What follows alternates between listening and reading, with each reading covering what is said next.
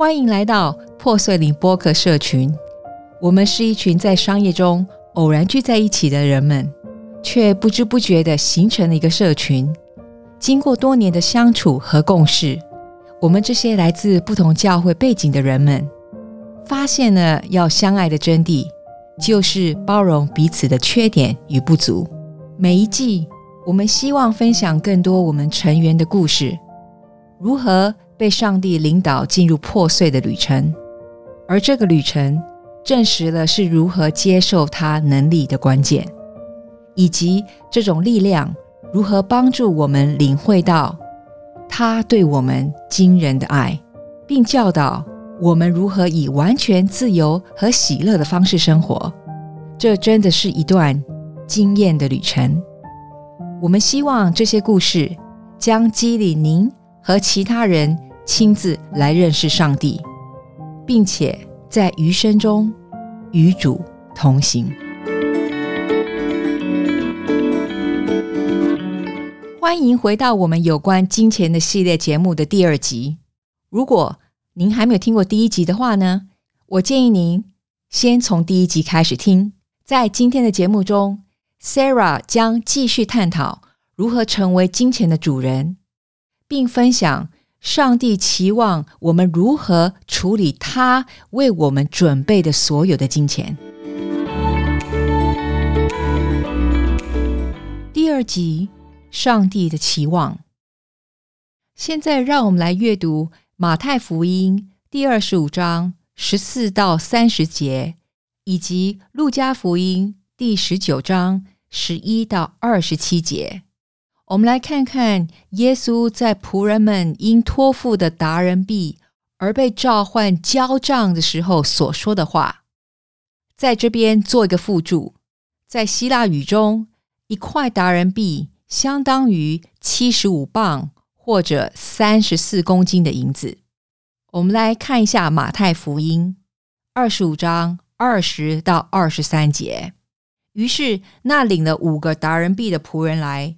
拿出另外的五个达人币，说：“主啊，你曾交给我五个达人币，请看，我又赚了五个。”他的主人说：“好，你这良善又忠心的仆人，你在小的事上有忠心，我要把许多事派给你管理，可以一起来享受你主人的快乐。”那领了两个达人币的仆人也来说：“主啊。”你曾交给我两个达人币，请看，我又赚了两个。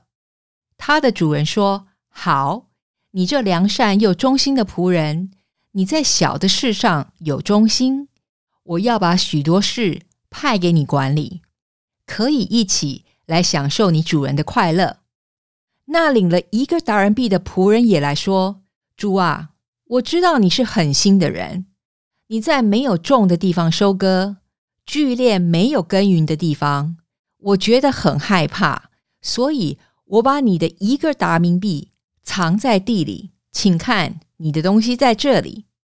这个是马太福音第二十五章二十四到二十五节。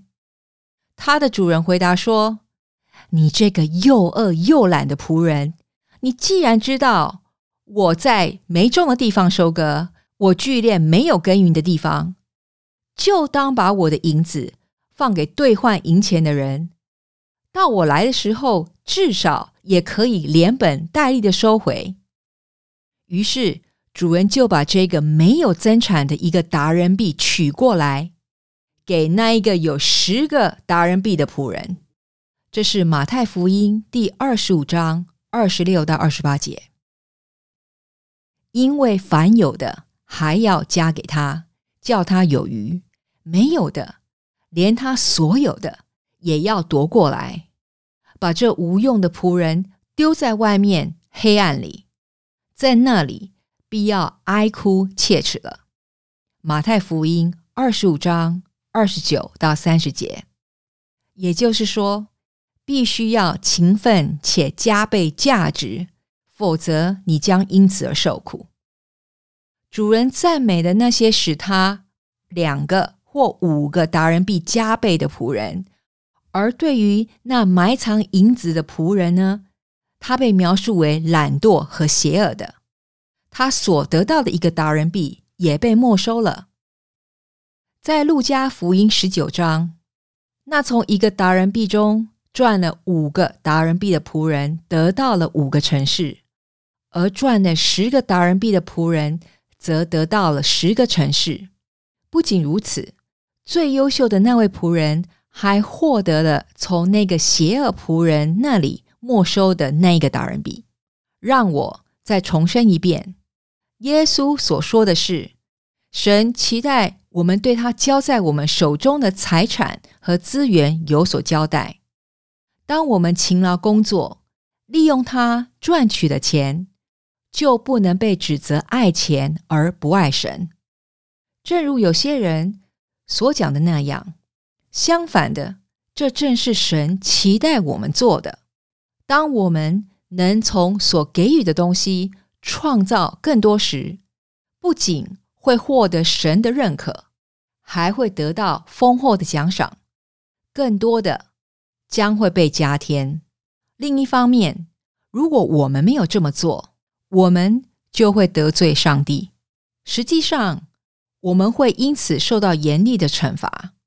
这种惩罚听起来相当严厉和可怕，但我想主是在试图的强调这一门重要的功课。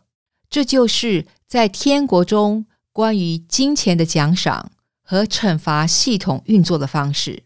因此，对我而言，如果上帝告诉我去某个地方或冒险赚钱，我会尽可能使用诚实和明智的方式赚取更多金钱，并对此不做任何道歉。